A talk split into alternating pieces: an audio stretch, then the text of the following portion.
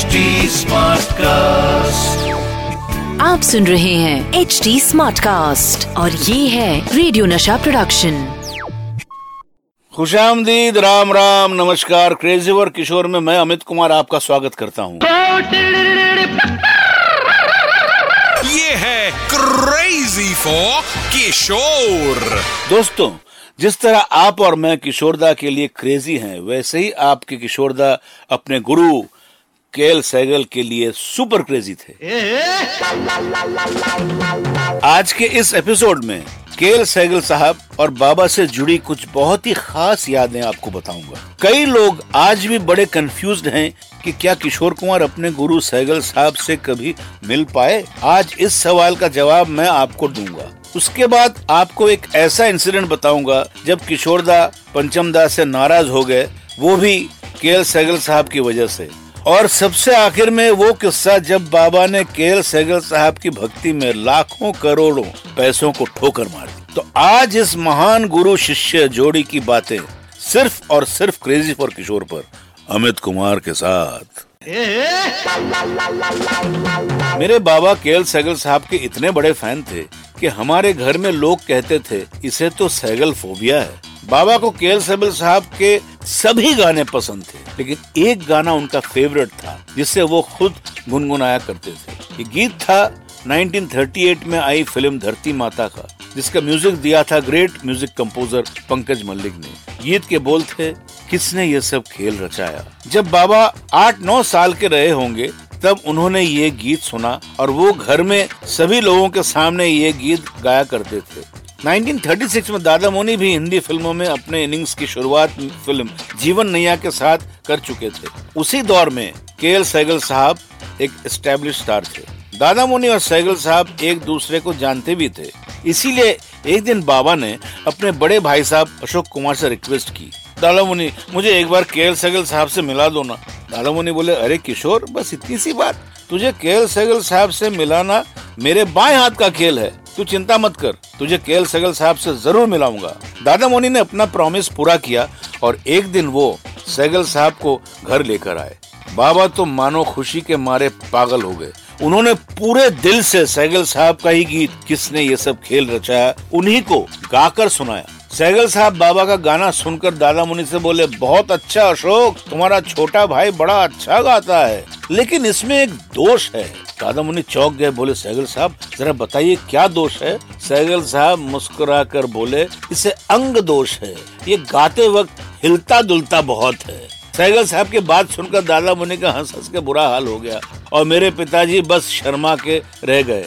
तो यारो यही थी किशोर कुमार और के एल सहगल साहब की मुलाकात। लेकिन आपको एक बात मालूम नहीं है कि बाबा किसी के भी मुँह से सहगल साहब की बुराई नहीं सुन सकते थे। ही टेम्पर बड़े नाराज़ हो जाया करते थे। अब एक बार पंचमदा यानी आर डी बर्मन ने बाबा के साथ कुछ मज़ाक करने की सोची। पंचमदा को ये बात मालूम थी कि बाबा के सामने केएल सहगल साहब की बुराई करो तो बाबा आग बबूला हो जाया करते थे। एक म्यूज़िक सिटिंग के टाइम पंचमदा ने बाबा को छेड़ते हुए कहा, है, दादा ये आपका सहगल साहब क्या गाते दादा? नाक से गाता आपको क्यों अच्छा लगता है इतना? मुझे तो मज़ा ही नहीं आता उनका गाना सुन के। इतना कहना था कि बाबा की आँखें गुस्से से लाल हो गई। बाबा तुरंत कुर्सी से उठे और वहाँ से जाने लगे। पंचमदा उनको रोकते हुए बोले, अरे दादा दादा, मैं मज़ाक कर रहा था। मैं तो सिर्फ़ मज़ाक कर रहा था। आप ऐसा क्यों कर रहे हो? बाबा पलट के बोले, मुझे सैगल साहब के बारे में मज़ाक बिल्कुल पसंद नहीं है। बस इतना कहकर बाबा वहाँ से चले गए।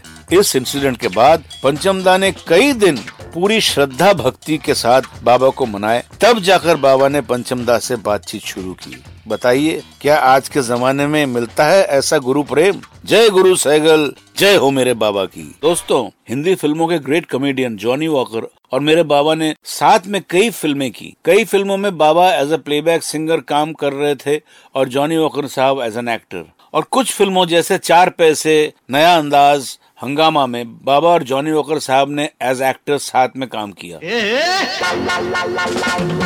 अब जब दो क्रेजी साथ काम करते हैं तो काफ़ी सारी क्रेजी बातें भी होती हैं। तो ऐसे ही एक बात हुई जब बाबा और जॉनी वॉकर साहब किसी म्यूज़िक कॉन्सर्ट के लिए मॉरिशस गए हुए थे। द ईयर वाज 1968 शो खत्म करने के बाद बाबा और Johnny Walker ji Mauritius airport में बैठे हुए थे because the flight got delayed of bad weather वहाँ ये दो क्रेजी लोग बातों में बिज़ी थे कि तभी मेरे बाबा को दूर एक लंबी दाढ़ी वाला एक फॉरेनर दिखाई दिया।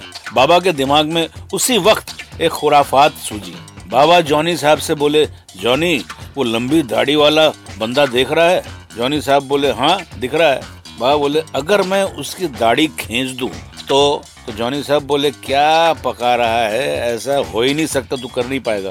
तो बाबा को और कॉन्फिडेंस आ गया। वो बोले, नहीं, अगर मैं दाढ़ी खींच दी तो तू मुझे क्या देगा? जॉनी साहब बोले, चल, अगर तूने दाढ़ी खींच दी तो मैं तुझे पाँच सौ रूपए दूँगा. बाबा बोले, ठीक है, पाँच सौ का नोट तैयार रख, अभी देख, मैं दाढ़ी खींच कर आता हूँ. बाबा सीधे उस फॉरेनर के पास पहुँचे और उसके पास खड़े हो गए। थोड़ी देर इधर उधर ताकने के बाद बाबा किसी जेंटलमैन की तरह उस आदमी से बोले excuse me sir your beard is really good foreigner बोला ओ thank you for the compliments foreigner से बात करते करते बाबा जॉनी वॉकर साहब की तरफ़ देखकर मुस्कुरा भी रहे थे। उधर जॉनी वॉकर साहब को 500 का नोट हाथ से चले जाने का डर सताने लगा था।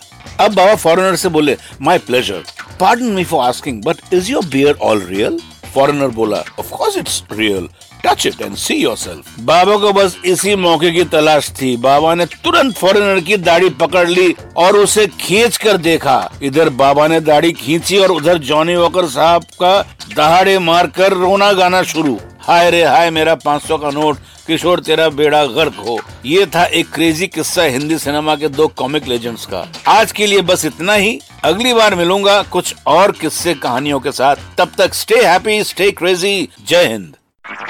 आप सुन रहे हैं एच डी स्मार्ट कास्ट और ये था रेडियो नशा प्रोडक्शन एचडी स्मार्ट कास्ट